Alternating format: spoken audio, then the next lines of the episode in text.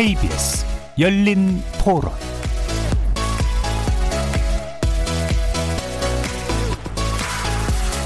안녕하십니까. KBS 열린 토론 정준희입니다.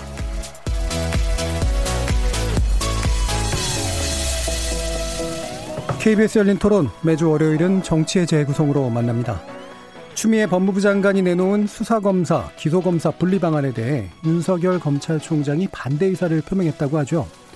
윤 총장은 오는 21일 추미애 장관이 소집한 검사장 회의에도 불참할 것이라고 하는데요. 법무부 장관의 검사장 회의 소지, 그리고 검찰총장이 검사장 회의에 불참하는 거 모두 흔한 일은 아닙니다. 정치의 재구성 논객들과 함께 17년 만에 법무부 장관이 주재하는 검사장 회의가 갖는 의미 짚어보고 수사검사와 기소검사 분리 방안 자세히 평가해 보겠습니다. 다른 한편 자유한국당과 새로운 보수당, 전진당, 그리고 명단성으로는 600여 개의 시민사회단체가 참여했다고 하는 미래통합당이 오늘 출범했습니다. 3년 만에 다시 뭉친 보수진영의 과제는 무엇이고 사이로 총선에 미칠 영향은 어느 정도일지 2부에서 자세히 논의해 보겠습니다. KBS 열린 토론은 여러분들이 주인공입니다. 문자로 참여하실 분은 9730으로 의견 남겨주십시오. 단문은 50원, 장문은 100원의 정보 이용료가 붙습니다. KBS 모바일 콩, 트위터 계정 KBS 오픈, 그리고 유튜브를 통해서도 무료로 참여하실 수 있습니다. 시민 논객 여러분의 날카로운 의견과 뜨거운 참여 기다리겠습니다. KBS 열린 토론 지금부터 출발하겠습니다. 살아 있습니다. 토론이 살아 있습니다. 살아있는 토론, KBS 열린 토론. 토론은 라디오가 진짜입니다. 진짜 토론, KBS 열린 토론.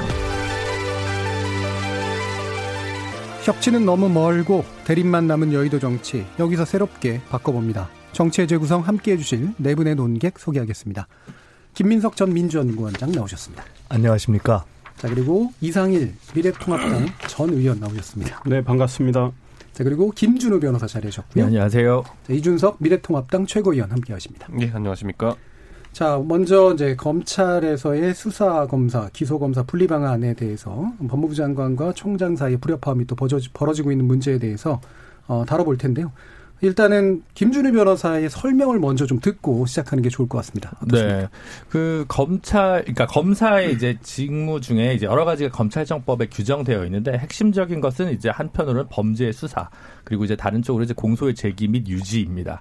근데 이제 현재는 어떻게 돼 있냐면 일반 뭐 형사부 검사 아니면 특수부 검사 뭐 이런 분들이 수사를 하고 공소장 작성까지 하면 공판 검사라고 해서 이제 재판에 직접 나가는 건 수사하는 검사가 아니라 공판을 담당하는 검사들로 이렇게 세분화가 돼 있습니다. 업무의 효율화를 위해서 그렇게 돼 있는데요. 어쨌든 기본적으로 수사 그리고 이제 기소하는 것이 이제 검사의 핵심적인 역할인데 어, 검찰 개혁을 그동안 여러 차례 이제 많은 분들이 주, 어, 주장을 하면서 수사와 기소를 분리하자는 주장이 이제 많이 있었고 그걸 이제 권력화가 된다. 이제 자의적인 기소가 그리고 자의적인 수사가 남용, 어, 권한 남용 같은 게 있을 수 있다고 해서 이제 이번에 검경 수사권 조정 법안을 통해서 일부 이제 분리가 된 건데요.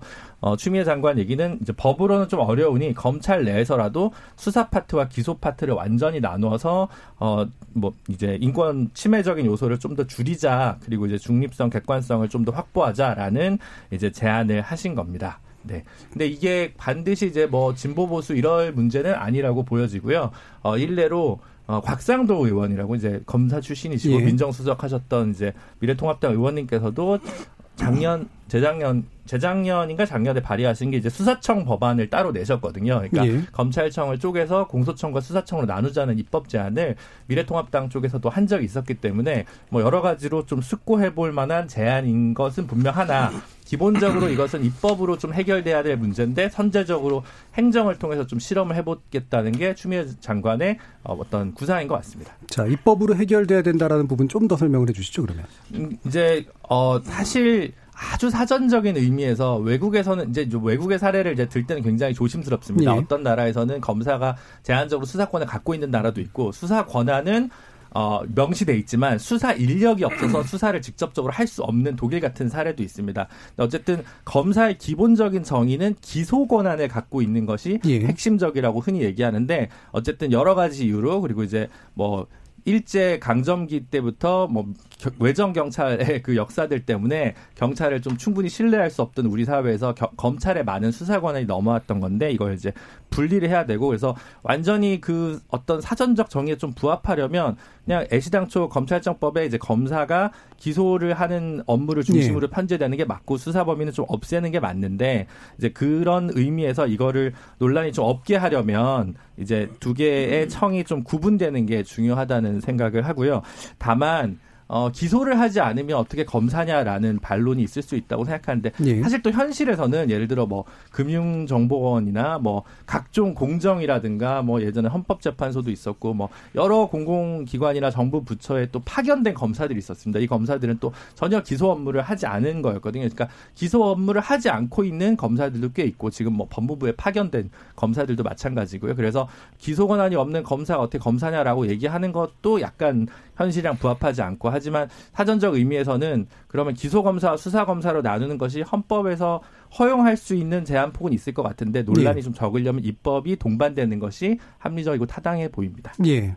일단은 현재 수준에서는 이제 직접 수사 범위가 일부 축소되고 어 공수처하고 그다음에 이제 어 경찰 쪽으로 어, 약간 분산된 것들을 좀 더 완성하려면 수사검사, 기소검사를 분리해야 된다라는 게 이제 법무부 장관의 입장이고 네네. 총장 같은 경우 이제 함께 가야 된다라고 하는 게 이제 입장이고 동시에 이제 령만으로 그 이거를 해결할 수 없다라고 하는 이제 그런 식의 논의들이 좀 일단 진행되고 있는 것 같습니다.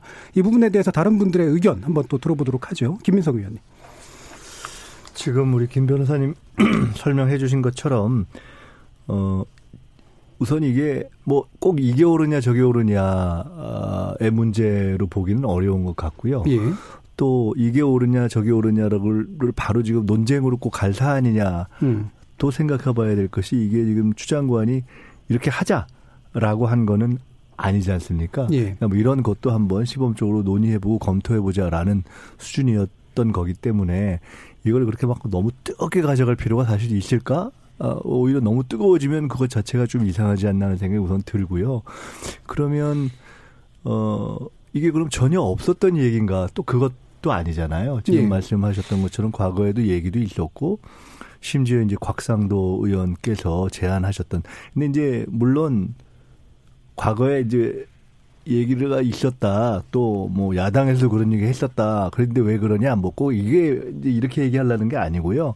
그렇다고 해서 다 뭐가 정당화되는 건 아니잖아요. 근데 어 그래서 살펴보니까 그때는 이제 검경의 수사 기소 분리 이런 것을 어떻게 보면은 조금 어, 막으려는 차원에서 그걸 이제 내부에서 예. 왜냐하면 지금 큰 틀 자체는 따지고 보면은 수사 기소가 분리되는 검찰과 경찰의 역할 분리가 예. 이미 큰 방향을 그렇게 가고 있는 거잖아요. 예. 근데 그런데 여전히 남아 있는 검찰의 직접 수사 영역이나 이제 이런 부분과 관련해서 얘기가 되는 거기 때문에 어찌 보면은 수사 기소의 분리가 큰 방향으로 바람직하다 하는 것은 어떻게 보면 이미 더 큰 공감대가 예. 있는 선상에서 되는 거지 않습니까? 이제 그런 등등을 놓고 보면 이게 이렇게 막 갑자기 확 뜨겁게 논쟁할 문제인가 하는 생각이 우선 들고 예. 이제 다만 아주 정교한 그 어떤 사안에 있어서의 이게 수사 기소 분리가 타당한지 또는 바로 이 타이밍이 지금 그걸 논의할 시점인지 아니면 이 타이밍에 굳이 법을 통하지 않고 이렇게 시범 시전하는 걸 논의할 사안인지 이런 조금 더 이제 미세하게 들어가서 논의할 네. 사안이 있는 것 같은데 네. 우선 저는 그래서 이걸 너무 어떤 프레임으로 가져가서 막 뜨겁게 가져가는 것이 예. 꼭 바람직한가 하는 것이 좀 예. 뭐 이상하다는 생각도 사실 듭니다. 예. 오늘 의제가 뭐 뜨겁게 지금 일단 만들어져 있어서 이게 어느 정도까지 안 뜨겁게 또 논의가 될지는 잘 모르겠습니다. 근데 일단은 말씀처럼 실제로 이제 방향에 대해서 기본적인 동의가 있느냐랑 그다음에 이 시점 문제, 그다음에 구체적인 디테일에 관련된 문제 이 부분에 대해서 또 각각 각 입장이 또 다르실 것 같긴 해요. 이상일 의원.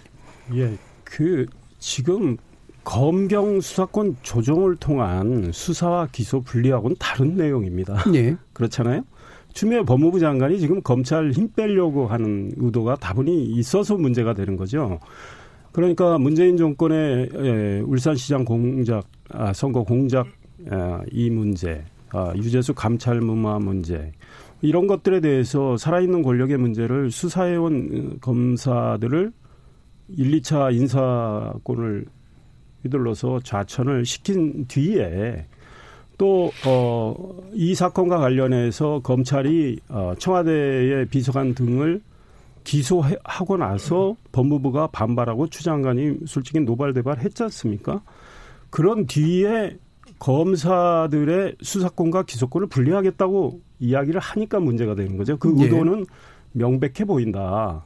아, 검사들이 살아있는 권력의 범죄를 수사를 해도 기소는 다른 검사들한테 맡겨서 솔직히 기소하지 않도록 할 수도 있는 거란 말이죠. 그런 네. 의도를 표출한 거 아니냐 이렇게 보는 거죠. 게다가 예를 잘못 들었죠. 일본의 예를 들기도 했는데 추미애 장관이 그건 뭐 이미 틀린 거로 다 확인이 됐고 어, 법무부도 얼버무렸죠. 난리, 나중에 틀린 거로 확인이 됐기 때문에 일본의 경우에 소위 수사 검사가 기소를 할 때 이 소위 총괄 공판 검사가 총괄 아, 일종의 검사로서 자문하는 정도. 그러니까 아, 수사하는 검사가 기소를 하게 돼 있는 겁니다. 아, 우리도 지금 수사 검사가 기소를 하는 상황이고 검찰정법의 검사의 직무와 권한에 대해서 범죄 수사와 공소 제기 및 유지 이게 검사의 직무예요. 그 다음에 형사법에도 역시 그렇게 돼 있어요. 공소 유지에 유지를 검사가 한다 이런 문제. 네. 그러니까 현행법에도 다분히 어긋날 소지가 큰 문제를 추미애 장관이 제기를 했는데 그렇다면 이건 정치적으로 의도가 있는 거 아니냐 이렇게 볼 수밖에 예. 없는 상황입니다. 그래서 어 최강욱, 최강욱 지금 청와대 비서관, 공직기관 비서관은 조국 아, 가족 문제와 관련해서 기소가 됐죠. 그분이 그런 말을 했잖아요. 이건 기소 쿠데타다. 예. 그래서 공수처가 공수처가 신설되면 나를 기소한 검사들 수사 받아야 된다. 이런 취지로 이야기했지 않습니까? 거기서 그런 의도가 나타나는 거죠. 아, 검사들이 어, 수사를 해놓고 기소까지 하는 거에 대해서 불만을 표출하니까 추 장관이 그런 걸 다 염두에 두고 수사검사, 기소검사 분리를 한 건데 우리 현행법에 의해서 수사검사와 기소검사가 분리되어 있다고 규정이 돼 있다면 몰라도 그게 안 돼 있는 상황에서 이런 이야기를 하는 건 문제가 되고 7월에 발족될 고위공직자 비리 수사처 공수처라고 그러잖아요. 그 공수처에 보면 어떻게 돼 있습니까? 그 판검사, 아, 경무관급 이상 경찰의 범죄를 공수처 검사들이 수사해서 그 검사들이 기소하게 돼 있습니다. 공수처에는 수사권과 기소권을 다 주면서 왜 검찰은 수사권과 기소권을 분리해야 됩니까? 예. 예, 이게 문제인 거죠. 예, 그래서 정권의 의도가 명백히 드러나 보이는 아, 소위 꼼수를 쓰고 있다 이런 생각입니다. 알겠습니다. 일단 이준석 그 최고위원한테 가기 전에 법적 위반 소지가 매우 크다. 라고 지금 말씀하신 부분에 대해서는 김준우 변호사는 어떻게 생각하시는지 간단히 듣고 갈게요. 아까 얘기 들었지 뭐 수사도 기소도 아, 닌 다른 업무를 하는 검사들도 있어가지고 음. 이게 뭐 이렇게 굉장히 뭐 법 위반이라기보다는 저는 이제 정치적인 논란에서 예. 좀 벗어나려면 이런 문제는 장기적으로 국회에서 논의하는 것이 바람직하다는 취지였고 이 자체를 실시한다고 해가지고 반드시 뭐 명백하게 법 예. 위반이라고 하기엔 없는 권한을 행사할 수 있게 해준 모르겠는데 있는 권한을 내부에서 어, 분산하는 것까지 예. 위헌이 위헌이거나 위법이라고 하기엔 좀 어렵지 않겠나 저는 그렇게 보고 있습니다. 수사와 기소를 안 하는 검사들, 파견된 검사들 그거 안 하는 거 그쪽에 가서 그쪽 일을 하기 때문에 검찰 정법과는 무관한 것 같아요. 아니, 그래서 공판 검사라든가 범죄 혐의를 예. 예, 그렇죠. 범죄 혐의를 지금 어 소위 말해서 특수부나 공안이나 이쪽에 검사들이 수사를 하지 않습니까? 그리고 나서 기소를 그분들이 하잖아요. 아, 그렇죠. 근데 그러니까 예컨대 이런 어, 윤석열 검찰총장 이런 이야기 했죠. 그러니까 이거를 소위 법원으로 가져간다면 소위 말해서 뭐 형사 사건에 대한 어 판사가 재판을 하는데 재판을 쭉 이끌어가는 그 판사가 심리를 하는 과정. 그거는 판사의 심리 어떤 판사의 심리를 맡기고 선고는 다른 판사한테 맡기는 그거하고 비슷한 체계를 만들자는데 잘 납득이 갑니까? 근데 어려운 예. 사건은 대법원에서 재판 연구관을 따로 두고 예. 또 이제 마지막 최종 심리는 대법관이 하시니까 이제 그렇게 이, 이게 하나 하나를 놓고 보면 예외들은 충분히 많이 있다고 저는 생각이 들고요. 그래서 이걸 법령 위반이라고 지금 얘기하기에는 좀 어, 맞지 않는 것 같고 다만 이제 어쨌든 저는 검경 수사권 조정 법안이 어쨌든 물론 이제 한국당에서 되게 미래통합당에서 엄청 반대하셨습니다만은 어쨌든 그 원칙의 고민은 수사 기소 권한이 너무 많이 붙어 있으니까 어쨌든 현실 가능한 수준에서 좀 분산시키자, 분권화시키자가 핵심적인 문제의식이었다고 생각하고 어쨌든 국회에서 이게 통과됐으니까 그 문제의식의 연장선상에서 이게 토론할 여지가 있다고 생각을 예. 하는데 다만 어, 자치경찰제 국가수사청이라는 한편 경찰발로 이 수사청을 두자는 고민과 검찰의 기존 인력을 쪼개자는 고민 사이에서 이 현실의 그 착근할 수 있는 개혁 방안에 대해서는 조금 더 숙고가 많이 필요할 것 같거든요. 네, 네. 네, 그 점까지 고려해서 같이 생산적인 토론을 하면 좋겠다고 알겠습니다. 생각합니다. 이준석 최고위. 저는 그 수사기소 같이 하면 중립성과 객관성이 우려된다라는 그 추미애 장관의 본인의 해석이거든요. 굉장히 선언적인 발언이거든요. 그 발언은 뭐 과거에 야권이 공수처에 대해 가지고 지적했던 바와 동일합니다. 그렇기 때문에 그 당시에는 공수처의 수사와 기소를 그것도 고위공무원에 대해서 할 수 있는 권한을 주는 것이 당연하고 지금은 그것이 중립성과 객관성을 흔들 우려가 있다고 한다면은 그러면 이건 둘을 섞어놓으면 어떤 얘기냐면요. 공수처는 중립성과 객관성에 상당히 문제가 있는 기관이라는 거예요. 그러니까 저는 이게 지금 조국 장관 사태를 겪으면서 결국에는 아전 인수격으로 계속 이런 어떤 법적 논리 해석하기 때문에 이런 모순이 나온 것이다. 이렇게 생각하고 무엇보다도 지금 뭐 물론 법에 있어가지고 저도 저촉된다고 보기는 어려운 지점이 많다. 네. 왜냐하면 그 정도의 재량은 행정적으로 허용되는 경우가 많다. 우리 나라 행정부에서 네. 그렇게 보는데 반대로 그것 또한 지금 그렇다면은 그 이번에 패스트트랙을 통해 가지고 사법 개혁이라고 하면서 굳이 입법을 통해 가지고 이거를 해결하려고 했던 이유는 또 뭐겠습니까? 지금 사실 추미애 장관이 발동하는 사실상의 검찰에 대한 지휘권 정도라면은 사실 공수처 없이도 지휘할 수 있었어요. 근데 그렇게 하는 이유는 뭐냐면은 어쨌든 사법이라는 영역, 준사법이라는 영역 자체는 법으로 엄격하게 정의된 칸막이 내에서 동작해야지만이 월권이 동작하지 않는다는 인식 때문에 그런 것이거든요. 저는 여기에 대해 추미애 장관이 이제 재량권의 범위를 넓게 해석해가지고 움직이는 것 자체가 아주 앞으로 큰 원칙의 흔들림이 될 수 있고 저는 그런 측면에서 그 아까 말했던 공수처에 대한 어떤 모순도 그렇고 추미애 장관이 얘기했던 일본 사례에 대한 어떤 부적절성도 그렇고요.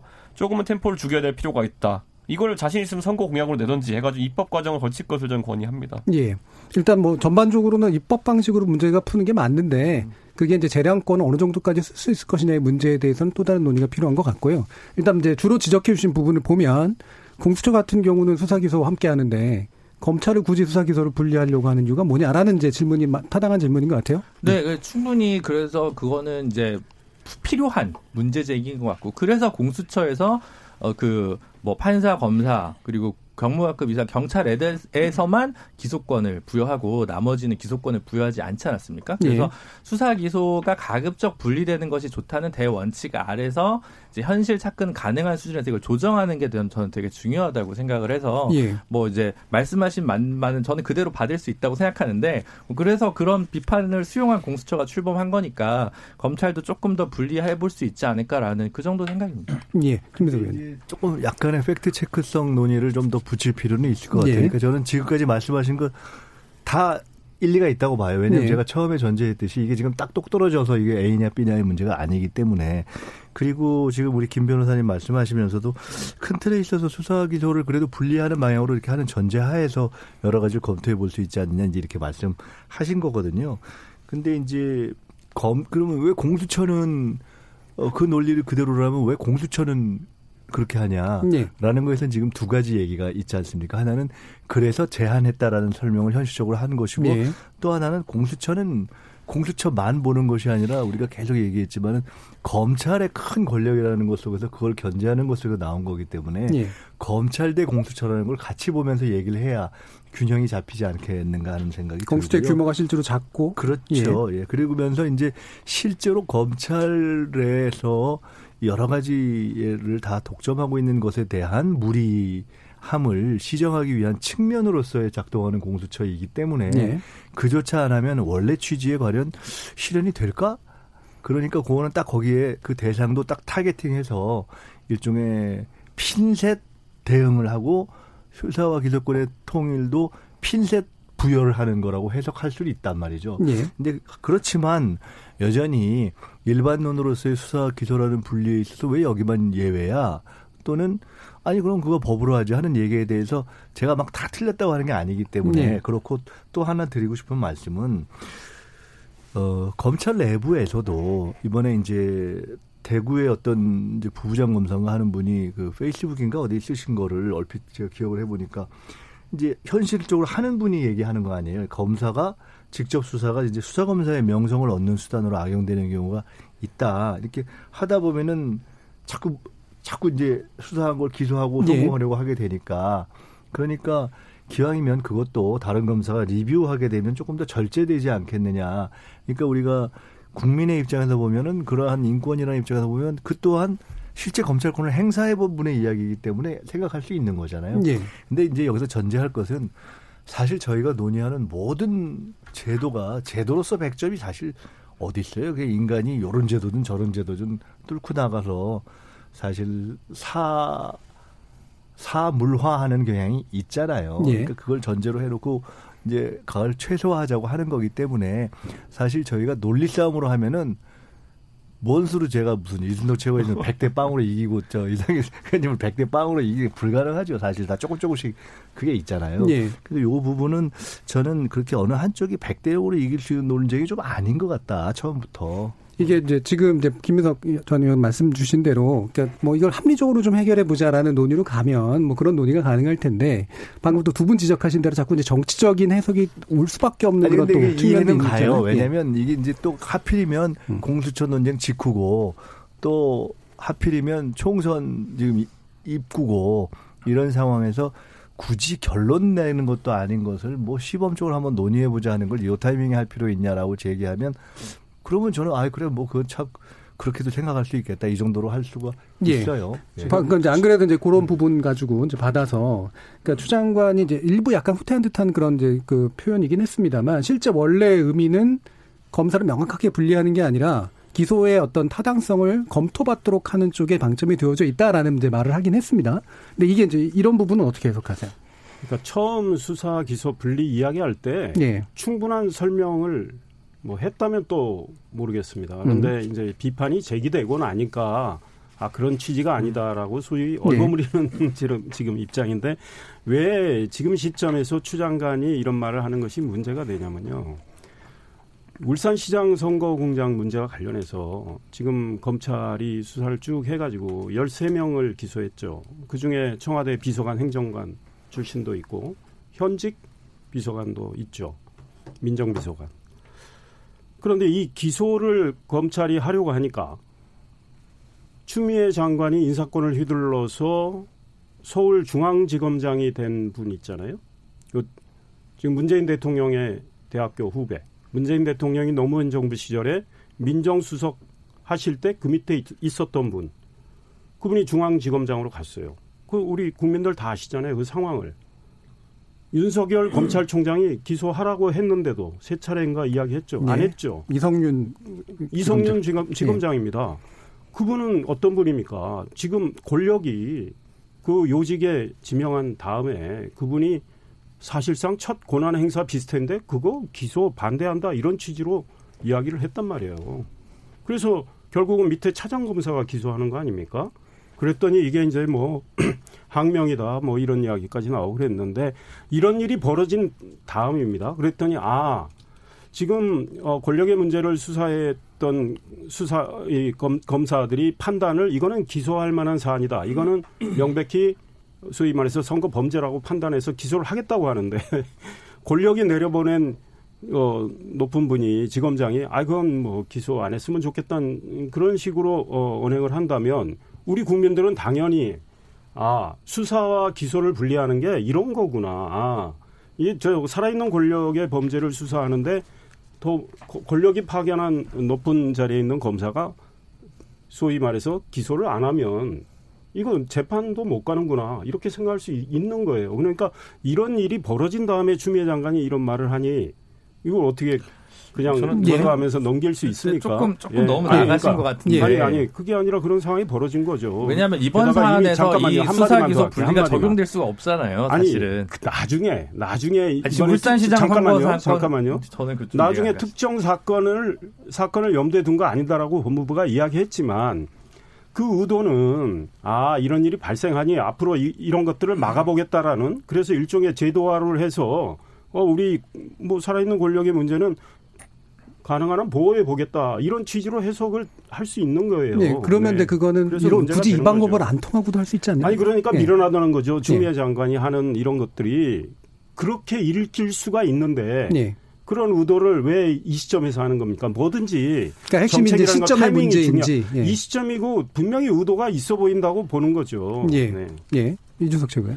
저는 그러니까 이게 그 결국 수사 무리한 수사라는 것이 항상 이야기가 나오는 것은 무리한 수사 때문에 기소 안 되어야 될 사람이 기소되는 것을 방어하겠다 뭐 이런 것이고 또 큰 틀로 가보면은 검찰의 무리한 기소 때문에 나중에 무죄 받아가지고 그동안 고생한 사람이 없게 하겠다는 걸로 견제 장치를 계속 만들려고 하는 것이거든요. 또 이제 기소를 하기 위해서 수사를 무리하게 하는 것도 그렇죠. 있겠죠. 뭐 그렇게 예. 하는데 저는 사실 그것은 사법부에 대해서도 굉장한 불신을 나타내는 것이다 이렇게 보거든요. 왜냐하면 예. 실질적으로 검사가 본인의 커리어에서 또는 인사고과상 가장 불이익을 받을 수 있는 경로가 뭐냐면은 무리한 수사를 해서 무리한 기소를 했는데 무죄가 나오면 그거 엄청난 그거는 인사고과에 장애가 됩니다. 그거는 그렇기 때문에 현실적으로 검사들 같은 경우에도 무리한 수사를 통해서 무리한 기소를 하는 것에는 법원이라는 하나의 장벽이 있는 것이에요. 근데 거기에 앞서 가지고 수사 검사가 무리하게 하는 걸 막기 위해서 기소 검사를 둔다라고 하는 것은 저는 오히려 불확실성을 높일 가능성이 있다라고 보는 것이 저희가 예를 들어 우리 국민들이 어느 순간부터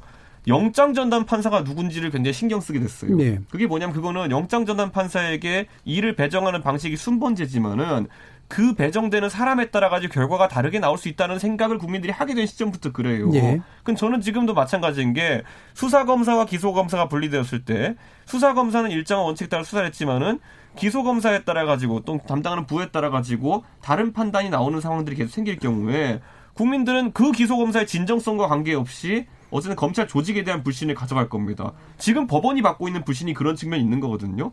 저는 이렇게 칸막이를 나누면 나눌수록 계단을 만, 만들면 만들수록 뭐 어떨 때는 소신에 의한 판단일 수 있겠지만은 어떨 때는 외압에 의한 것이라고 아니면 회유에 의한 것이라고 있는 정황들이 늘어나게 되는 것이고 예. 지금의 2단계 체제 그러니까 검찰의 수사와 기소를 통해 가지고 판단이 난 사안에 대해 가지고 법원이 최종적으로 하는 판단 시스템 자체에서 크게 어떤 문제가 있는 것인지를 아주 설득력 있게 설명 못 한다면은 저는 이 옥상옥에 옥상옥을 계속 만든다 해가지고 시스템 자체가도 신뢰받기는 어려울 것이고 예. 아까 말했던 이유로 오히려 중간 단계가 껴가지고 아래 단계 또는 윗 단계와 다른 판단했을 때 사법제도 전반에 대한 국민들의 신뢰 자체가 허물어질 수 있다 이런 우려를 하고 네. 있습니다. 팩트 체크가 좀 필요한데 네. 검찰은 무죄 나오는 걸 별로 두려워하진 않아요. 음. 요령 있게 기소를 해서 잘했다는 언론의 칭찬을 받으면 그 사람은 조직 내에서 칭찬을 받으면 승진을 하고 음.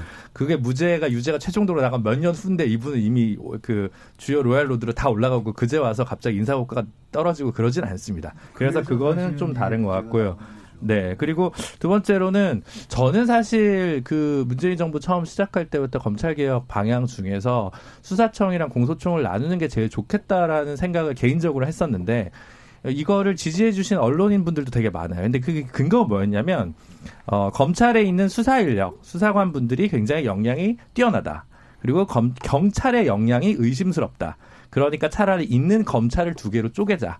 이런 이제 생각을 하시면 공수처보다 네 공수처보다 그러니까 검경 수사권 조정에 음, 관련해서 예. 근데 한쪽에서는 장기적으로 경찰의 역량이 커져야 되고 검찰이 가지고 있는 1차 수사 역량을 조금씩 축소하는 방향으로 해서 방향을 가야 된다. 그래서 접근법이 다른 거예요. 제가 얘기한 오히려 공수청 수사청을 나누는 게 이 수사청이 예를 들어 현재 검찰에 근원한 거고 비록 양자의 어, 인사교류를 좀 줄인다 하더라도 약간 기존 검찰 식구들의 파워가 조금 더 강할 수는 있거든요. 근데 저는 그게 오히려 더 절충적이지만 가능한 방안이 아닐까라고 저는 개인적으로는 생각을 좀 하고 있었습니다. 그래서 근데 제, 제 논리에도 저는 확실한 자신은 없어요. 그래서 결국 현실은 1차 수사권 범위를 좀 축소하는 방향으로 어쨌든 법안이 정리가 됐는데 제가 약간 유감스러운 것은 윤석열 총장이 어쨌든 수사와 기소는 한동안이다라는 취지의 발언을 하셨다고 하는데 네. 그럼 이번 검경 수사권 조정 법안을 이제 정면으로 부인하시는 건지 그래서 그거는 좀 맞, 그러니까 이것이 어떻게든 좀 도, 되돌아갔으면 좋겠다고 판단하시는 건지 그래서 저는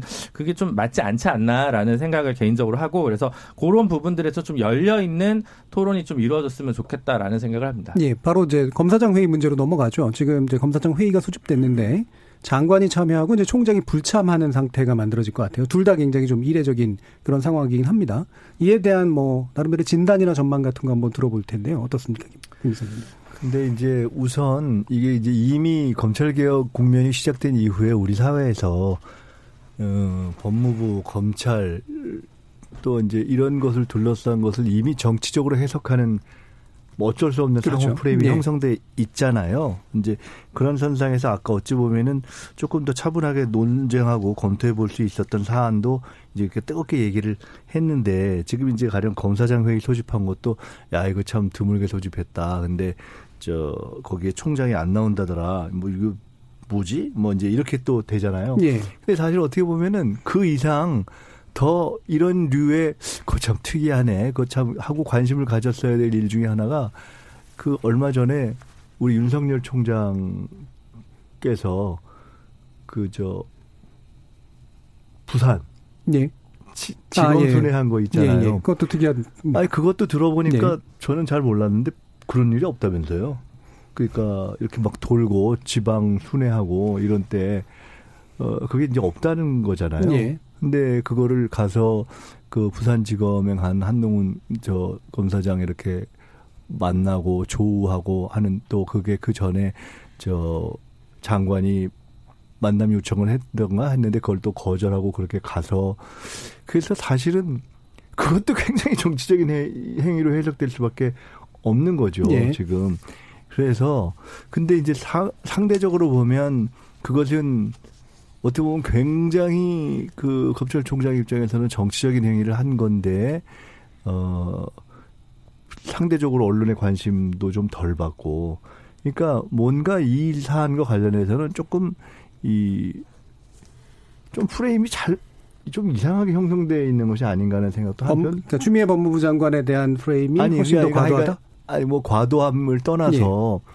이걸 이제 법무부와 검찰의 이 새싸움, 기싸움으로 이렇게 하면서 예. 어쨌든 검찰 개혁 과정에서 우리가 이제 지적해온 문제 하나가 한편으로는 이것을 둘러싼 어 과정에 대해 언론의 시각이 예. 일정하게는 기존 검찰 과 상당히 이렇게 좀 관용적으로 형성되어 있는 그런 측면이 있는 거 아니냐라는 지적도 일부 있었잖아요. 네, 기존 검찰의 기득권을 좀더 네, 그렇죠. 승인하는 쪽으로. 네. 네. 근데 그렇게 보면은 그러니까 지금 요 검사장 회의 자체에 들어가기 전에 그래서 제가 바라보는 시각과 프레임의 문제를 먼저 지적하는 거죠.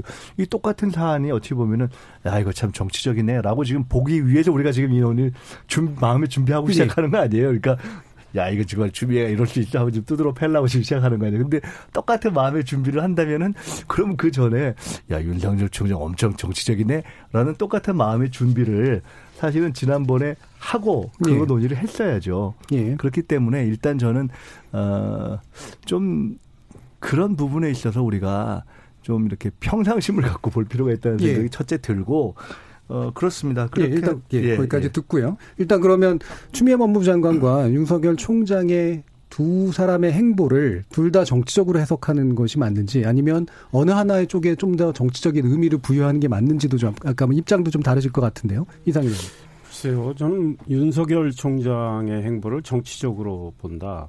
그럼 아마 민주당 쪽에서는 그렇게 생각할지 모르지만 그렇게 생각하지 않고 정치적으로 전혀 안 보이세요? 저는 별로 그렇게 네. 안 봅니다. 왜냐하면 어, 검사로서 검사의 직분에 충실하려고 하는 측면이 강하다. 아, 그리고 검경 수사권 조정에 대해서 윤석열 총장이 지금 반대하는 취지로 이야기하는 건 아닙니다. 그러니까 검찰이 지금 갖고 있는 수사권이 있잖아요. 예. 예. 검경 수사권 조정을 통해서 이미 어 이제 경찰한테 상당한 수사권이 가 있는 거에 대해서 지금 시비를 거는 게 아니고 음. 검찰이 갖고 있는 이 수사권과 관련해서 이 기소 문제에 대해서 수사 기소가 분리되면 안 된다는 취지로 저는 이해를 하고 있고 지금 추미애 장관이 이 화두를 던진 다음에 검사장 회의를 21일 소집을 한 거 아니겠습니까? 저는 오히려 윤석열 검찰총장이 안 나타나는 것이 음. 지검장들이 보다 자유롭게 이야기할 수 있지 않을까 이런 생각을 해봅니다. 그러니까 윤석열 검찰총장이 그 자리에 앉아 있다면 지검장들이 이야기를 제대로 못할 수도 있겠다 이런 생각이 들고 또 지검장은 지검장 개인의 이야기를 하는 게 아니고 법무부가 이야기했듯이 어, 해당 지검의 어, 검사들의 의견을 취합을 해서 이제 밝히는 자리이기 때문에 뭐 지검장이 보다 있는 그대로 어, 말할 수 있게끔 자리를 비켜주는 측면도 있지 않은가 이런 생각인데 예. 지금 이제 추미애 장관이 어떤 분입니까? 현재 여당 의원입니다. 그리고 여당 대표를 지낸 중진 의원입니다. 그런데 지금 어, 살아있는 권력의 범죄를 수사해온 검사들에 대해서 1, 2차 인사권을 행사를 했습니다. 그 다음에 기소 문제에 대해서도 불쾌함을 표출했습니다. 그 이후에 기소 분리, 수사 기소 분리 이야기를 한 상황입니다. 이런 지금 여당 소속 의원으로서 이런 걸 하기 때문에 더 정치적으로 비치는 거죠. 게다가 현 정권의 문제를 수사하는 검사들을 겨냥해서 하는 거기 때문에 정치적으로 비치는 겁니다. 그래서 추미애 법무부 장관이 정말 제대로 된 제도를 생각을 하고 네. 멀리 내다보고 그런 걸 한다면 지금 당장 당적을 이탈을 해야 되는 겁니다. 저는 그런 생각을 하고 게다가 지금 4월 총선을 앞두고 검사장을 불러서 어, 법무부가 지금 어, 내놓은 카드 이거에 대해서 의견을 듣겠다는 게 과연 지금 타이밍상 적절한지도 저는 좀 어, 개인적으로 의문이다 이런 생각입니다. 예, 알겠습니다. 그럼 이 부분까지 짚어보죠. 그러니까 일부에서는 그 뉴스타파 보도가 좀 나와서 이게 예전에 있던 게 다시 꺼내졌는데, 그러니까 윤석열 총장의 아내인 김건희 씨가 주가 조작 혐의가 있었는데 경찰이 내사에 들어갔다가 금감원에 이제 자료가 나오지 않게 되면서 일단은 어, 덮고 갔던 그런 측면이 지금 일단 보도가 된 상태입니다. 이 부분 일단 김준호 변호사님 좀 짚어주시죠. 뭐 이제 뉴스타파에서 이제 보도된 것 외에는 사실 뭐 저도 개인적으로 모르는데 어쨌든 그 도이치 모터스라는 예. 독일 BMW 이제 딜러 회사죠. 코스닥 예. 상장 회사인데 이 회사가 우회 상장 방식으로 해서 합병을 해가지고 이제 2009년에 처음 이제 상장이 우회 상장에 성공을 했는데 이 과정에서 이제 주가가 어, 상장된 이후에 바닥이 원래 8천 원인가 9천 원에서 시작을 했다가 2천 원 선까지 쭉 하한을 치면서 이제 이른바 뭐 그 주가 조작 브로커를 만나서 뭔가 좀 의뢰했던 혐의, 주가 조작에 이제 관여했던 그 혐의가 있었다는 이제 경찰의 수사가 있었고 그 과정에서 어 일부 금원을 제공한 인물로서 이제 그 당시 윤석열 총장과는 아무런 상관없는 배우자도 아니었죠. 김건희 씨가 예. 10억 정도를 이제 건네서 이제 위탁했다는 혐의가 이제 하나 있었고요. 그 후에 어, 또 이제 그 도이치 모터스 주식 가운데 한 8억 원치를 또 매입하는 일이 있었다고 합니다. 이제 이런 일들이 있다가 2000 그리고 이제 그 후에 이제 주가 조작의 혐의가 있었고 실제로 이제 주가가 한동안 떴었다고 합니다. 그 후에 나중에 이제 또 그런 수사 가 이제 있는 것과 무관하게 이 도이치 모터스에서 도이치 파이낸셜이라는 자동차 할부 금융 회사를 자회사로 하나 만들었었는데 그 회사의 이제 주식의 한 88% 정도는 이제 도이치 모터스에서 갖고 있고 이 권호수 사장이라는 분이 5% 정도 갖고 있는데 이 중에 또 주식 일부를 어 김건희 그 씨가 이제 소유를 했다고 합니다. 매입을 했다고 합니다. 근데 이게 어 대주주인 회사 빼고는 개인이 이제 이 주식을 갖고 있는 사람이 한 뭐 대여섯 명밖에 안 되고 별도의 이제 공모 절차는 없었던 것으로 이제 보이는데 어 이제 그 과정에서 그 이후에도 이 회사의 전환 사채를 한 20억치 좀 사고 예. 각각의 그 매입을 했을 때 액면가 혹은 낮은 가격에 사서 일정한 차익을 김건희 씨가 좀 실현할 수 있었는데 서울중앙지검장으로 윤석열 총장 임명된 이후에 그어 전환 사채와 주식 도이치 파이낸셜에 대한 것들을 모두 원가에 다시 환매해서 예. 팔았다고 하는 것이고요. 그렇게 그리고, 증언했죠. 네, 예. 그리고 이제 이 도이치 모터스 에서 그런데 이 김건희 씨가 갖고 있는 컨텐츠 회사의 전시회 최근에 뭐 열 몇 개의 전시회 중에 대, 부 분에 있어서 도이치모터스가 또 후원 관계에 있어서 가지고 이 적절한 금융 아 그러니까 이상하도록 친분이 가까운 거래 관계가 지난 10여 년 동안 쭉 꾸준히 있었는데 이, 여기에 관한 좀 의구심 등을 이제 뉴스타파에서 보도한 상황인 거고요. 이 와중에 일부 사실에 대해서 이제 윤석열 총장이 청문회 때 얘기했던 사실이 진위 여부가 좀 미확인된 부분이 있어서 예. 약간 논쟁이 남아 있는 상황입니다. 이 부분 이준석 최고위원 어떻게 보시나요? 저는 근데 뭐 이 금융에 관한 부분은 아마 청취자분들 들으시면서 내용이 복잡해지면 이해가 잘 안 가시는 부분이 예. 있을 텐데 뭐가 문제입니까라고 한다면은 제 생각에는 명쾌하게 답을 듣지 못한 것 같아요 지금까지. 음. 왜냐하면 조국 장관 사태에 있던 여러 사모펀드 관련 논란이나 이런 걸 봤을 때도 그때도 사실 공직자 윤리에 대한 부분이었지 뭐 법리적으로 들어가면 굉장히 복잡한 부분이 많았거든요. 저는 이번에 아까 이제 김 변호사 언급했듯이 이분이 뭐 차관급 공직자인 법무 아, 그 검찰총장이 임명되기 전에 뭐 이렇게 있었던 일이고 더욱이 결혼하기 전에 있었던 일이기 때문에 이것은 어떤 뭐 연관관계도 없는 것인데 사실상 이제 해당 언론에서는 윤석열 총장에 대한 부분인 것처럼 이제 사실 보도됐기 때문에 저는 그런 부분들이 왜 이 시점에 나와야 했는가라는 것은 다소 어 좀 이상하다라는 예. 생각이 들고요. 뭐 지난번에 이제 윤석열 총장 접대설과 비슷하게 그냥 흘러갈 겁니다 이 얘기도. 근데 이 시점에 이게 나온 시점 자체는 저는 약간 의아스럽습니다. 예. 알겠습니다. 그 시점에 대해서는 뭐 여러 가지 설들이 있긴 한데 뭐 네. 혹시 이상일 위원 생각하시는 부분 있으신가요? 저도 좀 의문입니다. 그러니까 음. 언론은 아, 소위 윤석열 총장이 고위공직자이니까 우리 이준석 최고 차관급이라고 하셨는데 장관급입니다. 예. 검찰총장. 아, 고위공직자니까 뭐. 그 어떤 신상이나 도덕성 문제에 대해서 취재는 할 수 있죠. 예. 그런데 사실 과거에도 한번 나왔던 문제, 물론 뭐 다 규명이 됐다고 보지는 않지만 저도 내용 뭐 깊이는 모르지만 그게 왜 이 시점에 어 또 그 언론사가 취재를 했나 또 해당 언론사의 성격은 또 대충 알지 않습니까? 해당 언론사의 어떤 성향이 있지 않습니까? 그래서 뭐 약간의 의도성 뭐 이런 게 있을 수도 있다. 다만 제가 이걸 있다 없다 말하기는 뭐 예. 제가 더 취재를 안 했기 때문에 말할 수는 없고 하필이면 왜 이 시점에 어, 추미애 장관과 윤석열 총장 아, 계속 충돌이 이어지는 이 시점에 나왔을까 이런 거에 대한 문제 제기는 충분히 할 수 있다 이런 생각입니다. 알겠습니다. 김민석 의원 따로 하실 말씀 없습니다. 뭐 특별히 없습니다. 알겠습니다. 네. 자 지금 어, 윤석열 검찰총장과 추미애 법무부 장관 사이에 어, 여러 가지 입장 차이들이 이제 자꾸 드러나는 그런 모습들이 나오고 있는데요. 어, 제도적인 어떤 개혁의 방향에 대해서 동의하고 실제로 문제를 해결해 나가는 것과 정책 해석이 덧붙여지는 것 사이에 길을 어떻게 잡아가야 될지 고민이 필요한 시점이 아닌가 싶습니다. 지금 여러분께서는 KBS 열린 토론과 함께하고 계십니다.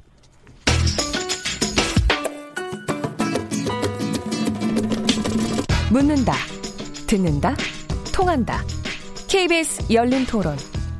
듣고 계신 청취자 여러분, 감사드립니다. 들으면서 답답한 부분은 없으신가요? 궁금한 점은요? 그렇다면 함께 토론에 참여하시죠. 유료 문자 9730을 이용하시면 됩니다. 단문은 50원, 장문은 100원의 정보 이용료가 있습니다. 스마트폰 어플리케이션 KBS 모바일 콩을 통해서도 무료로 참여하실 수 있습니다. KBS 열린 토론은 언제나 열려 있습니다. 듣고 계신 KBS 열린 토론은 매일 밤 1시에 재방송됩니다. 우리 토론 진행되는 동안 청취자들이 보내주신 의견 들어보고 가겠습니다. 정의진 문자 캐스터. 네, 지금까지 청취자 여러분이 보내주신 문자를 소개합니다. 먼저 콩 아이디 K75937745님. 법원도 공판 판사, 구형 판사로 나누어야 하나요? 수사한 검사가 기소 공판까지 하는 게 당연하다고 생각됩니다. 콩 아이디 5795님. 무소불위의 권한이 검사에게 집중돼 있어 부작용이 있을 수밖에 없습니다. 지금 검사가 마음만 먹으면 기소 못하는 사람이 있을까요? 검찰청법을 해석하는 기관은 법제처와 법무부입니다. 법무부가 검찰청법을 해석하는 것이 맞습니다. 유튜브 청취자 이한킴님, 검찰이 지금까지 선택 수사, 편파 수사, 제 식구 감싸기 수사 등 온갖 불법적인 행위를 했습니다. 수사 기소 분리를 통해 검찰의 무소불위 권력을 제한하는 것이 맞습니다. 콩 아이디 2620님, 추미애 법무부 장관은 99% 정치적인 장관입니다. 콩 아이디 1400님, 당연히 수사와 기소를 나눠야 합니다. 혼자 북치고 장구치고 할 거면 그게 옳은 박자인지 그른 박자인지는 누가 판단을 할 수 있나요? 유튜브 청취자 나대로님, 추미애 장관이 정치적이라면 윤석열 총장은 이미 정치를 하고 있다고 봅니다. 라고 보내주셨네요. 네, KBS 열린 토론. 이 시간은 영상으로도 생중계하고 있습니다. 유튜브에 들어가셔서 KBS 일라디오 또는 KBS 열린 토론을 검색하시면 지금 바로 토론하는 모습 보실 수 있습니다. 방송을 듣고 계신 여러분이 시민 농객입니다. 계속해서 청취자 여러분들의 날카로운 시선과 의견 보내주세요. 지금까지 문자캐스터 정희진이었습니다.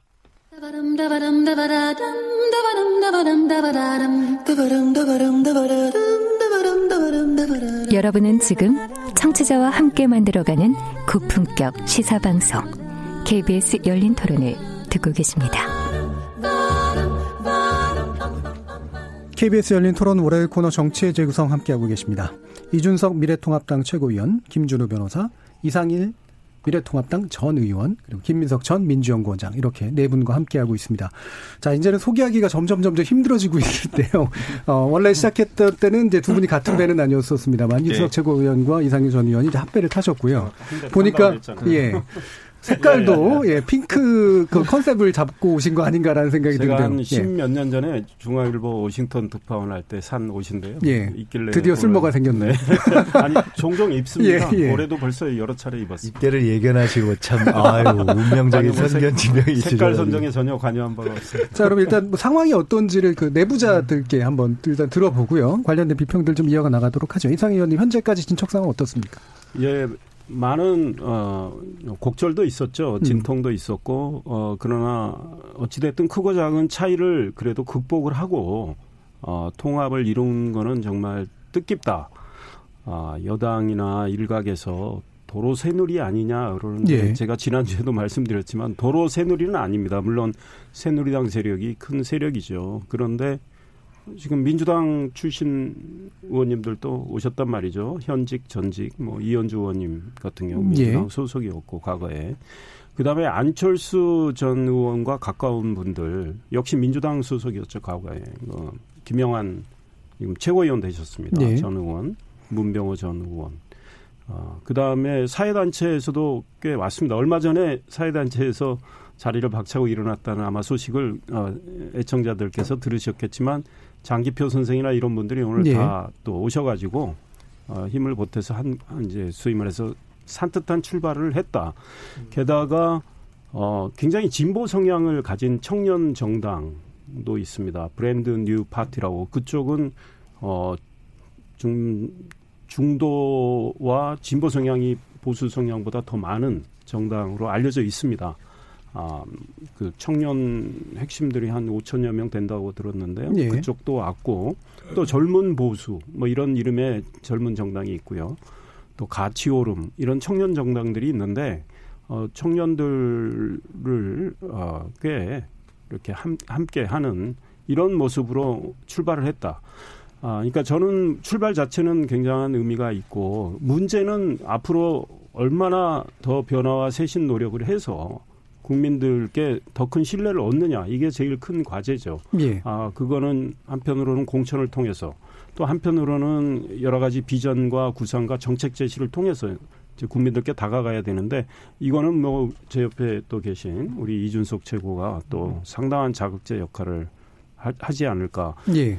소위 말하면 촉진자 뭐뭐 뭐 지금 뭐 북한 핵 문제와 관련해서 문재인 대통령이 과거에 촉진자 역할 뭐 하신다고 했는데 우리 이준석 최고가 아마 촉진자 역할. 그러니까 이 미래통합당의 정말 변신과 변화와 쇄신을 통해서 우리가 정말 미래로 갈 수 있는 정당이고 세력임을 보여줄 수 있는 그런 예. 촉진자 역할을 저는 해줄 걸로 기대합니다. 예. 지금 이제 뭐 당사자 입장이시니까 그 굉장히 그 색다른 요소들을 많이 이제 강조해서 얘기해 주신 거는 충분히 이해가 가는데 국민들의 인식 속에서 실제로 이제 탄핵 이전의 상태로 정당이 음. 상당 부분 복귀한 거 아니냐라고 하는 것을 크게 뛰어넘는 상태는 아닌 것 같거든요. 이순석 최고위원 어떻게 보시나요? 지금 현재 오늘 2월 17일자로 놓고 보면요. 예. 그 새누리당 도로 새누리당이라는 평가가 있던 전 새누리당보다 못한 상태다 이렇게 봅니다. 예. 왜냐하면 새누리당에서 빠져 있는 부분들이 있어요. 강력한 대선 주자가 빠져 있고요. 음. 그리고 무엇보다도 최근에 불출마 선언하신 분들의 면면을 보면은 개 중에서도 그래도 개혁적인 분들이 많이 불출마 선언하셨어요. 예. 유승민, 김세연, 김영우 등등.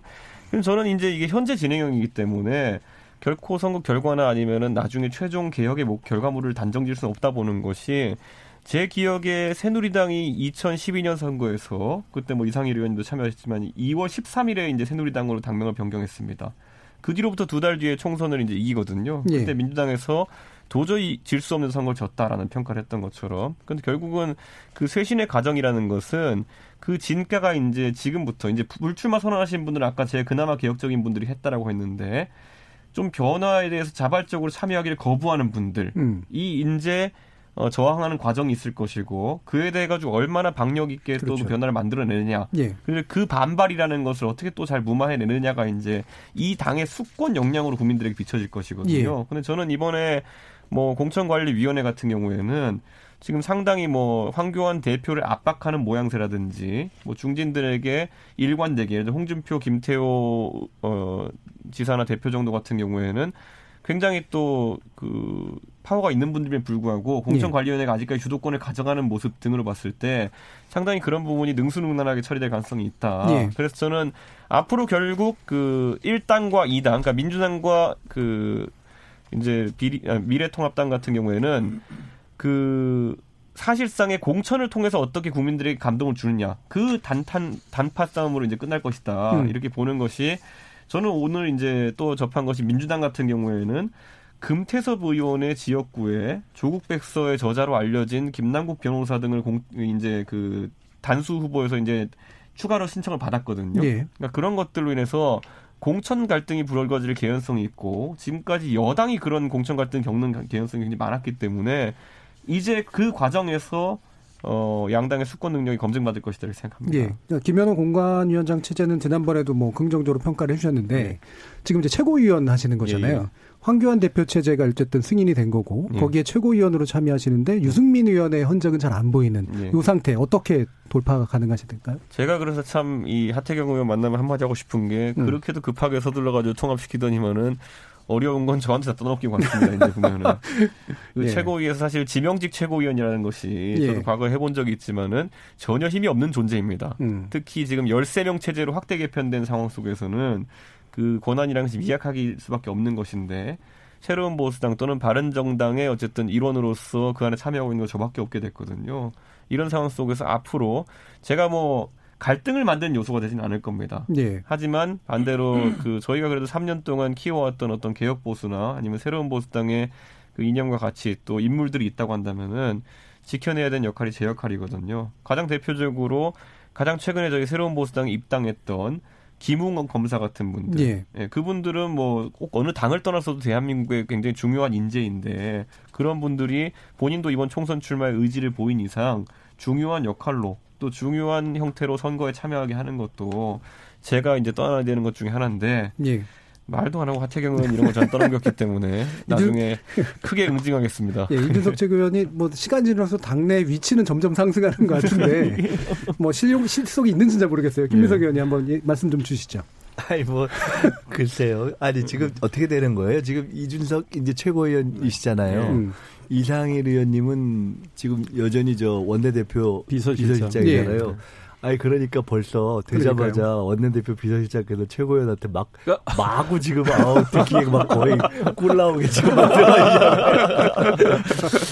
무게 차이가 느껴집니다. 예. 예. 근데 이제 아니 그 엄청 지도부가 지금 와서 앉아 있는 거 저는 예. 엄청 부담스러워요. 예. 근데 이제 그 통합을 어쨌든 한 거잖아요. 예. 그래서 이제 그에 대해서 정치적 평가는 별도로 어 그래도 너무 막 갈라져서 있는 것보다는 음. 저는 이렇게 합쳐가시는 것이 가지는 의미도 있고 그리고 저희 입장에서는 그런 저런을 떠나서 훨씬 긴장해야 된다. 예. 그러니까 이런 생각을 실제로 합니다. 저는 뭐 늘 선거에 대해서 보수적으로 보는 사람이기도 하려니와 어 그래서 도로새놀이당이든 뭐 도로새놀이당보다 더 못하다고 우리 이준석 최고께서 이렇게 어 겸양의 말씀을 예. 하신 것까지 포함해도 그러나 이제 상대하는 더불어민주당 입장에서는 긴장해서 가는 것이 좋다는 생각을 일단 하고요.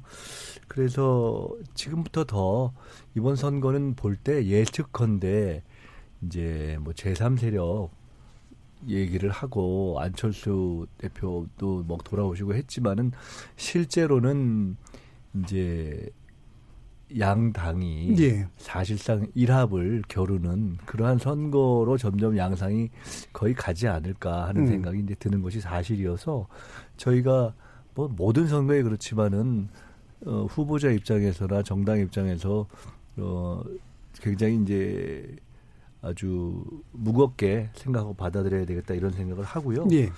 근데 그냥 궁금한 게 한두 가지만 좀 중간에 자평해서 여쭤 이름은 어떻게 불러야 되는 거예요? 우리가 그거 저 언론에서는 네, 어떻게 하기로 했어요? 저희가 예전에 새누리당 시절에 민통당이라 불렀으니까요. 뭐 미통당이라 부르시겠죠 이제. 아니 아니 선관위 신청을 하도록 신관위 할 네. 어떻게 하셨어요? 결국 미래당으로 할 것 같은데 그건 미래당은 아직까지 있잖아요. 아니 근데 통상은 그게 저 왜냐하면 선관위에 할때 그러니까요. 이름을 네. 등록하면서 약칭 등록을 같이 그 하거든요. 약칭이 없게 등록할 수도 있습니다. 그렇죠. 네. 음, 그래서 그럼, 과거에 열린우리당 같은 경우도 우리당으로 등록하기도 했지만은 실제로는 열린우리당 불러달라 아, 했던 것처럼 미래통합 언론에서는 계속 미래통합당이라고 네, 불러야 되고 저희도 계속 미래통합당이라고 불러 이게 미래통합 이게 좀 어려운데 사실. 그렇죠. 뭐 자한당 하시던 것처럼 미통당 해도 됩니다. 그런데 그 아마 미래 근데 그냥 한번 제가 여쭤보는 네. 왜냐면 예. 가령 약칭이 있다. 제가 그래서 여쭤보는 거예요. 흥미로워서 예. 뭘로 불리시기를 원하실 것 약칭으로요? 같아요. 네. 저는 미래통합당이 맞다고 보는 것이 아, 약칭 지금 없이? 민, 저 이제 민주평화당하고 네. 대한신당 소위 호남의 의원님들 계시잖아요. 그분들이 지금 민주통합당으로 그렇죠. 만들어서 등록을 예. 하려고 합니다. 그건 진짜 그건 사실 어렵네. 민주당이라고 우리 유권자들 국민들께서 조금 예. 혼선이 생길 수 있어요. 네, 그러니까 그러네요. 있는 명칭을 그대로 쓰는 게 뭐 미통 미통당, 민통당, 뭐 예. 이럴 수도 없고 음. 아까 말씀하신 대로 뭐 우리 어, 박사님 음. 교수님 네. 말씀하신 대로 미래당은 또 있고 예. 그래서 미래통합당 이 저희들은 뭐 쓸 수 있는 어, 최선의 정당 이름이다. 그리고 우리가 좀 변화하고 쇄신해서 미래로 가자. 이미 통합은 읽었으니까. 그리고 이제 좀 더 어, 국민 통합을 이뤄보자 이런 취지이기 때문에 미래통합당으로 불리기를 원하는 거로 알고 있습니다. 예. 그럼 이렇게 어쨌든 일단 뭐 비판은 제가 몇 초 있다가 시작할게요. 자, 일단 사실상 그래서 이제 김민석 전 의원께서 예측해 주시기로는 어쨌든 사실상 양당이 이제 경쟁하는 구조가 되고 제3세력의 힘이 사실 그렇게 뚜렷해 보이진 않는 것 선거가 될 것. 같다고 이제 보이시는 거고 그게 이제 그 의미가 굉장히 크잖아요. 김준우 변호사께서 보시기에는 이런 식의 구도가 실제로 전개될 거라고 생각하시나요? 네, 뭐 근데 씁쓸하죠. 저는 얼마 안 됐는데 우리 음. 이준석 최고위원한테 새로운 부- 보수당이 그래. 어, 장수했으면 좋겠다고 음. 이제 진심을 담아서 얘기했는데 음. 결국 단순 다수 소선거구제를 채택하고 있는 국가에서는 계속 이렇게 통합이 좀 강제받는 것 같아서 저는 뭐 지금의 준 연동형보다 조금 더 어 뭐 노르웨이, 스웨덴, 뭐 독일 이런 데서 하는 100% 연동형에 좀 가깝게 되면 새로운 보수당이 그렇게 단명하지는 않지 않았을까라는 좀 아쉬움이 개인적으로 있어요. 근데 뭐 현실 조건, 현실 정치에서는 뭐 최대 공약수를 잘 뽑으셔야 되니까 하지만 개인적으로는 새로운 보수당이 끝까지 좀 잘 됐으면 했던 마음에서 유승민 대표님이 지금 잠수 탈 게 아니라 음. 새로운 보수당의 출발을 염원하고 지지해줬던 유권자들한테 뭔가 이제 뭐 안타까운 반성이라든가 이런 좀 메시지를 좀 던지는 게 그리고 지난 뭐 한 1, 2년간, 2, 3년간 꾸준히 절대 합당은 없다고 외쳤던 우리 이준석 최고위원께서도 조금 더 이제 합리적으로 좀 이렇게 얘기하는 진정성 있는 좀 대화를 좀 커뮤니케이션을 좀 잘 하셨으면 좋겠다는 생각이 들고 여기서 뭐 하시라는 얘기는 아니고요. 예, 그런 거고 어뭐 어, 어쨌든 빨리 결합을 하셨으니까 뭐잘 잘된 일, 뭐 유권자들 보수를 지지하는 유권자들은 되게 바라셨던 걸 것 같아요. 그래서 뭐 그렇게 다른 건 없지만 어쨌든 그 과정에서 특별한 리더십이나 특별한 뭐 화학적 결합이나 이런 것들이 좀 잘 보이지는 못해서 물론 이제 몇 분의 새로운 인물들이 아까 이상해 의원님 말씀하신 대로 오시긴 했지만 좀 안타깝고 그게 이제 앞으로 이제 어떻게 그거를 짧은 그 총선까지 가는 기간에 또 보여주느냐를 통해서 유권자들로부터 이제 뭐 평가를 준엄하게 잘 받아야겠죠. 음, 네. 그러니까 결국에는 아까 이제 이준석 최고위원 말씀 주신 대로 이게 크기 문제라기보다는 인적 쇄신의 범위, 그 다음에 그 어떤 방향 이게 이제 결국은 이후의 평가의 어떤 핵심이 되곤 할 텐데요. 일단 한국당 중진 의원들의 총선 불출마가 이제 일부 계속 좀 나오고 있고 이 중에 이제 친박 위원 계열과 그 다음에 이제 김성태 의원이나 박인수 의원처럼 약간 뭐 그렇게 친박적이지 않았던 그런 분들도 이제 불출마를 이제 시사해 주셨습니다. 이, 이게 지금 계속해서 진행이 좀 더 강하게 될 거라고 보세요. 아마 더 불출마 아, 결심을 하실 분이 나올 예. 걸로 생각을 합니다. 그러니까 이분들도 이번 선거의 중요성, 또 이번 선거가 그렇게 녹록지 않은 거, 아, 당의 변화의 필요성 이런 걸 다 알기 때문에요. 본인이 그런 희생을 하시겠다는 결단을 아, 앞으로 계속 하실 것 같아요. 어, 그래서 아직은 스타트는 저는 산뜻하다고 했지만 또 부족한 점이 있습니다. 예. 그런 부족한 점을 그분들의 어떤 희생과 결단으로 메워 나가고 또 채워지는 분들이 있잖아요. 사실 지금까지 어 그래도 영입이 좀 있었지만 작년에 있었던 영입의 뭐 문제가 뭐 좀 노정이 돼서 그렇죠. 예. 비판도 받고 그랬지만 그 이후에 굉장히 영입을 신중히 해서 뭐 무게감이나 존재감 가지고 다른 분들이 뭐 이야기는 하실 수는 있어도 그래도 어, 각 분야에 좋은 분들을 좀 모셔오고 있다. 오히려 민주당에서 영입된 분들이 지금 좀 탈이 난 경우가 더 많지 않나 저는 이런 생각을 해보는데 저희들이 비워주는 분들 또 이렇게 채워주는 분들 이런 걸 통해서 쇄신과 변화를 계속 해나갈 거고 새로운 보수당의 그 소위 개혁 보수의 정신 좀 변화와 혁신 정신이 저는 충분히 녹아들고 있다 이런 예. 생각을 합니다. 그래서 아, 국민들께서 지켜봐 주시면 좋겠다 이런 생각입니다. 한 가지 이제 궁금해서 질문드리는 게 사실은 인재 영입의 상당 부분은 사실 비례를 통해서 소화되는 것이 일반적인데 지금 이제 미래통합당 같은 경우에는 만약에 이제 미래한국당하고의 관계 네. 문제를 보면 비례를 안 낼 가능성이 되게 높잖아요. 네. 예, 어떤 어떤가요 지금? 어 지도부가 앞으로 어떤 판단을 할지 모르지만 지금까지 흐름상은 아, 미래통합당은 지역구에 전념을 하고 예. 아, 저희와 생각이 같은 분들 또 영입된 분들 일부 이런 분들이 어, 만약에 비례로 나간다면 음. 미래 한국당의 간판을 달고 나갈 거다라고 생각을 하고요. 예. 그거에 대해서는 저희가 지난해 정기국회 말부터 준연동형 선거제에 대해서 반대를 하면서 어 이거는 우리 입장에선 우리의 의석을 빼앗아가는 거다. 그렇기 때문에 앉아서 당할 수는 없고 고액 주책으로 우리는 자매 정당을 만들겠다 이렇게 공개적으로 이야기를 했습니다. 그래서 예. 그 공개적인 이야기를 함으로 인해서 민주당도 좀 고민을 했었죠. 이 말이 되네. 어 예컨대 현실적으로 의석을 확보하는 방법으로 어 그러다가 민주당으로서는 그걸 만들기는 어렵죠. 왜냐하면 준연동형을 어, 계속 밀어붙인 입장에서 그러니까 저희는 뭐 그 길로 계속 갈 수밖에 없다 현실적으로 예. 총선 승리를 위해서도 어, 그 길로 가는 게 맞, 맞다 이런 생각이. 네, 김민석 의원 평가해 주시죠. 글쎄요, 이제 어차피 저 이제 미, 미, 미래통합당은 이제 그런 방향을 정했으니까요. 예. 네. 어, 그렇게 하고 사실 고민이죠. 뭐 음. 그냥 이제 딱 좁혀서 예. 지금 이제 이 총선 상황에서 이제 비례 문제를 어떻게 할 거냐 하는 예. 거는 어 이게 이제 아까 우리 김준일 변호사님 말씀하신 대로 조금 더 제도의 완성도가 높았다면은 이제 훨씬 더 다당제를 실현하는 방향으로 갔을 텐데 정치적 환경도 지금 아까 그렇지 않게 양당이 좀 강화되는 쪽으로 가는 것 같고 예. 어, 그런 선상에서 이제 그렇게 되면은 아주 현실적으로 민주당은 지역구에 열심히 이제 하면서 또 비례를 안 낼 수도 없고 등등한 상황에서 사실 고민이죠. 뭐 저렇게 되면은 저, 저, 그러니까 보수 전통적으로 자유한국당, 예. 그러니까 그저 구한나라당을 뭐 새누리당을 지지했던 분들이 정말 질서 있게 지역구 표와 비례표를 나눠서 투표를 한다면은 그 결과는 진짜 야, 뭐참 괴롭죠. 예. 이준석 최고위원은 어떤 입장이세요? 저는 사실 그 사실 편법에는 이제 묘수로 맞서야 된다라는 그 예. 구하에 이제 탄생한 게 이제 예. 이제 곤란하실 것 같은데 미래 한국당인데요. 예. 저는 뭐 어제도 저는 이제 제가 꾸준히 언론에서 제가 부정적인 의견이 피력했던 것이 예. 이게 굳이 따지자면 아까 자매정당론으로 갈 것 같았으면은 음. 그게 유승민 의원과 제가 이야기했던 선거 연대론으로 소화하는 그러니까. 것이 더 예.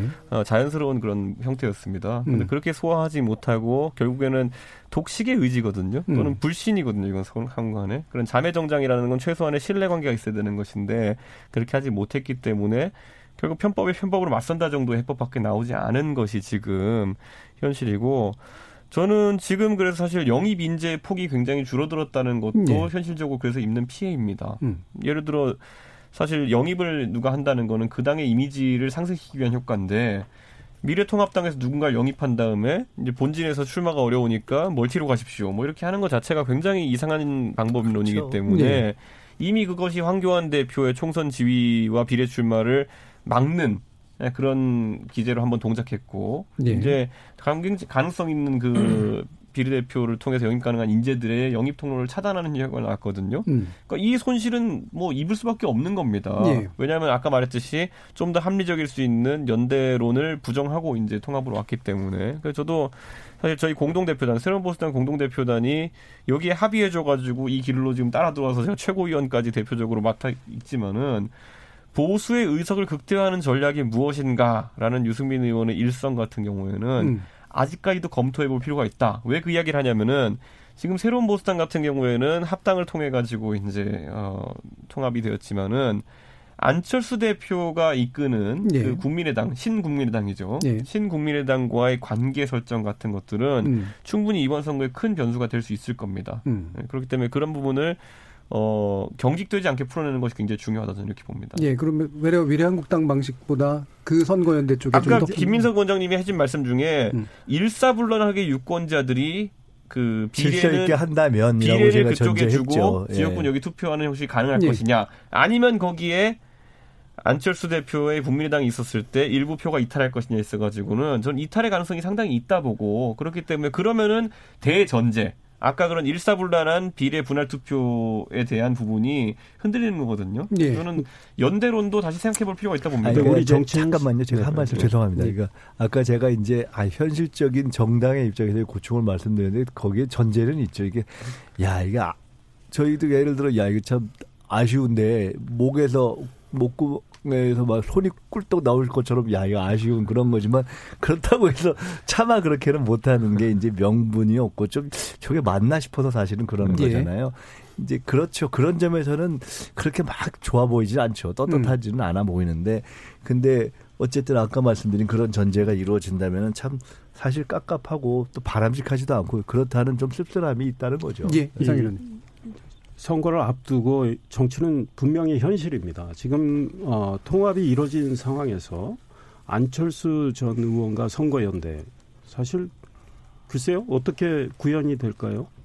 그러면 비례를 뽑기 위한 정당 투표를 안철수 전 의원의 정당에 밀어주나요? 비례 한국당의 후보를 쫙 내놓고 선거연대 불가능합니다. 이제는 당당하게 국민들께 설명하고 제기를 갈 수밖에 없어요.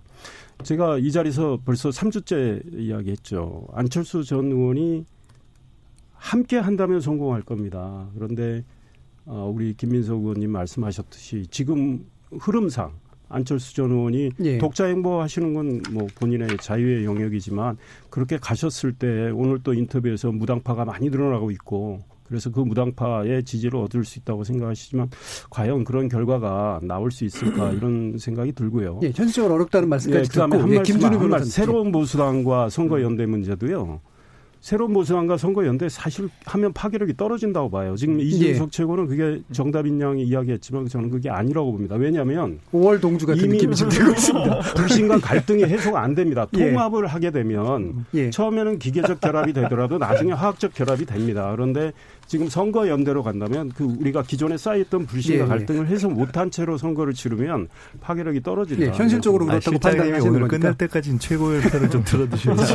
김준우 변호사님. 제가 볼 때는 지금 그 양당 둘 다 태세가 별로 좋지는 않거든요. 약간 이제 기세를 잡고 있는 정당은 없고 그냥 각자 자기 진지 정도를 지키고 있는 상황에서 요즘은 이제 중도층이란 표현보다 무당층이란 표현을 예. 많이 쓰지 않습니까? 무당층이 이제 어떻게 표심을 갈 거냐인데 사실 제가 봤을 때는 미래 한국당은 위장 전입 정당에 가까운데 음. 그것도 이제 뭐 자매 정당이란 표현을 쓰자고 이제 제안을 하시더라고요. 근데 그럴 땐 또 형제라고 안 하고 자매라고 쓰는 것도 전 좀 이해가 안 가요. 그럼 뭐 최고 중에 여성은 한, 한 명도 없는데 그럴 때만 좀 그런 언어를 사용하는 것도 저는 솔직히 이해는 안 가는데 어쨌든 제가 생각하기에 이준석 최고위원의 고민은 그럴 겁니다. 동세대에게 호흡할 때 이런 정당의 기표하자고 제안하는 게 그렇게 썩 음. 만족스럽진 않거든요. 소구력이 그렇게 있진 않아서 세대별로 무당층에서 혹은 지지층에 따라서 이 전략에 대해서 평가가 당연히 나뉠 수밖에 없다. 그래서 온전하게 다 그 표를 좀 흡수하기는 어려울 것이고 그에 대한 대안으로